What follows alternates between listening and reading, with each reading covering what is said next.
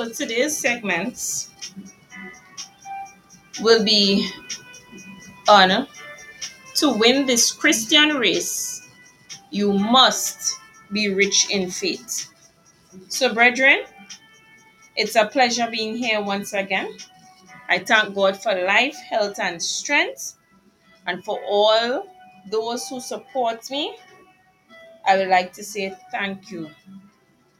Now, brethren, as I've always said week after week, all scriptures will be read from the King James Version Bible only. Now, today's segments will be short, and I do encourage at the end of each segment that persons try to read the scriptures shared. And for those who are, you know, trying to get themselves in reading the Bible on a daily basis, you know, the word is here to encourage you. And as I've always mentioned, surround yourselves with persons who are on the same path that you desire to walk. Remember, Jesus Christ is returning and he will return soon. So prepare yourselves, brethren, for his return. So I'll start. For many, Christianity is an avenue that provides an easy escape route from reality. But this is undoubtedly a modern fallacy. To others, it is a society in which one may get rich easily. This too is truly the idea of those who are lazy. Ideally, Christianity can be likened to a spiritual marathon which has rules that are divinely laid down, even one in which all are invited to run.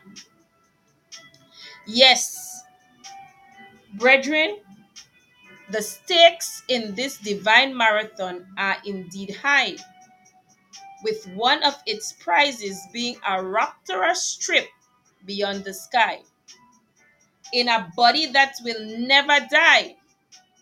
So read Philippians chapter 3, verses 13 to 14 and verse 20.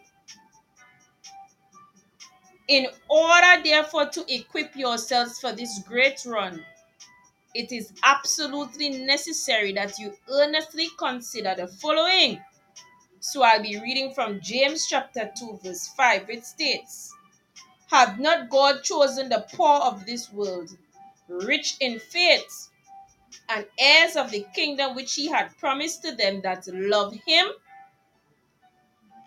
From the scripture just shared in James chapter 2, verse 5.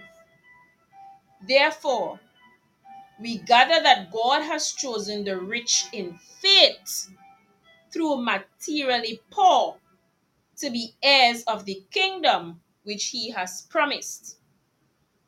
This statement, brethren, should inspire all serious Christians to rearrange their priorities in the light of the reality shared earlier. For if one has it all made, materially speaking, and yet misses it spiritually, one's remorse would surely be worse. For it is far better to experience material lack here and yet make it over there than to be materially well off and at the end only to realize that your soul is eternally lost. Incidentally, that was the very thing that obtained in the Laodicean church and that said scenario seems to be a dominant feature of many churches today. This being the case, Christ's indictment of the Laodicean church is surely relevant for us today. The following warning needs no further explanation. And I'll be reading from Revelation chapter 3, verses 17 to 22, which states, Because thou sayest, I am rich, and increase with goods, and have need of nothing, and knowest not that thou art wretched, and miserable, and poor, and blind, and naked. I counsel thee to buy of me gold tried in the fire, that thou mayest be rich, and white raiment, that thou mayest be clothed, and that the shame of thy nakedness do not appear, and anoint thy eyes with eye salve, that thou mayest see.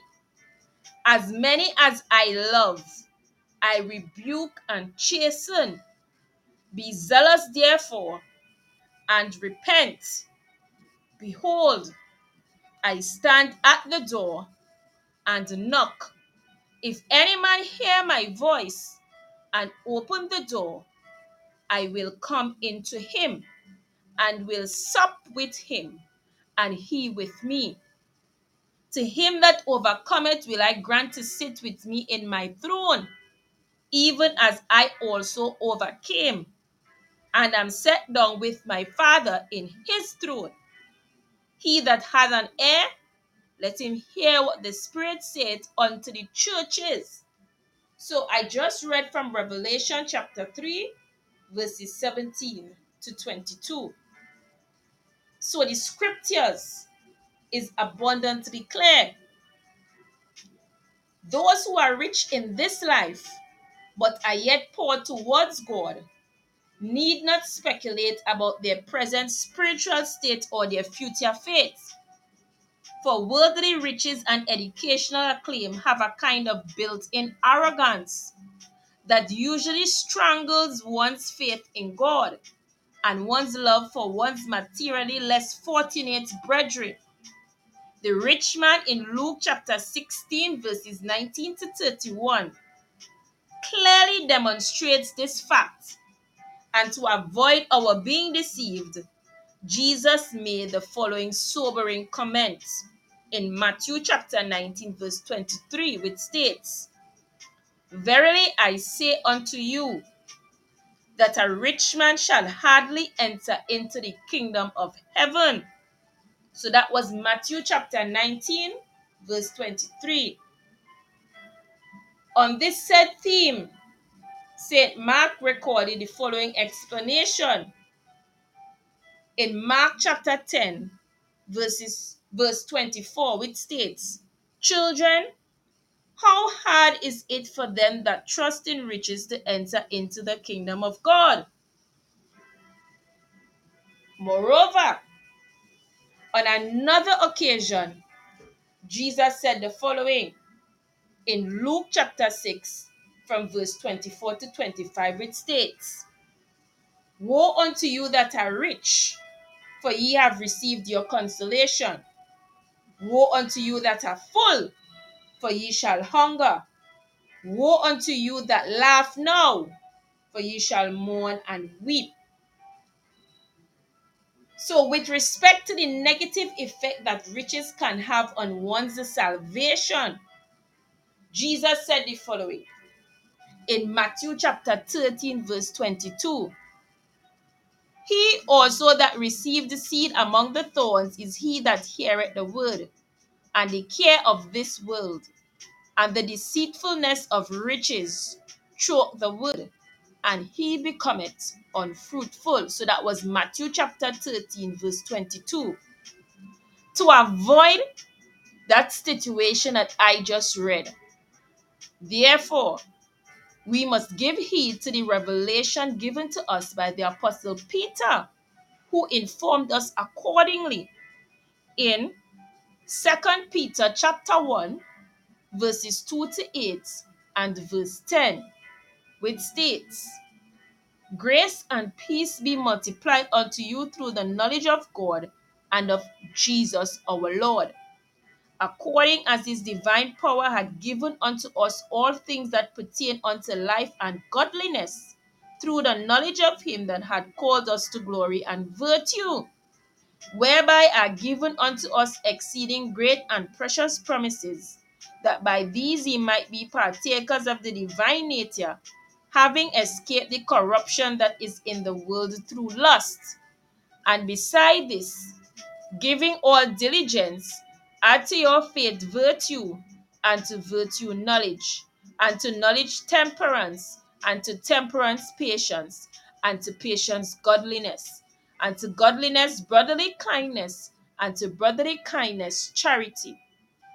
For if these things, meaning divine virtues, be in you and abound, they make you that ye shall neither be barren nor unfruitful in the knowledge of our Lord Jesus Christ. Wherefore, the rather, brethren, give diligence to make your calling and election sure. For if ye do these things, ye shall never fall. So that was Second Peter chapter 1, verse 2 to 8 and verse 10. Alternatively, if you fail to heed what was just read in Second Peter chapter 1 verse 2 to 8 and verse 10 and instead devote your time to becoming materially rich, you will surely fall into a pernicious ditch. Read 1 Timothy chapter 6 from verse 9 to 10 as confirmation, brethren. So, in closing, brethren, I would like to direct your attention to the testimony of our God ordained human example who wrote the following relevant revelation. So that's in 1 Timothy chapter 1, verses 15 to 16, which states, This is a faithful saying and worthy of all acceptation that Christ Jesus came into the world to save sinners, of whom I am chief. Howbeit for this cause I obtained mercy, that in me first Jesus Christ might show forth all long suffering, for a pattern to them which should hereafter believe on him to life everlasting. So that's First Timothy chapter 1, verses 15 to 16. So, brethren, if what the Apostle Paul said above be true, the get rich at all cost emphasis rather than the giving of ourselves for the good of others is surely an indication that we are not in the Christian race that the Apostle Paul spoke of. For church history has shown us that those who contributed the most to Christ's kingdom had little economic weight, but were instead rich in faith now, if there was ever a New Testament saint that was rich in faith, it was the beloved Apostle Paul. For although he had the potential to be materially rich, he chose instead to be materially poor so that others may be enriched. Therefore, brethren, if we are to win this Christian race, we must abandon this get rich Christian rat race. Then take steps to ensure that we are indeed rich in faith. This will ensure that we win this Christian race.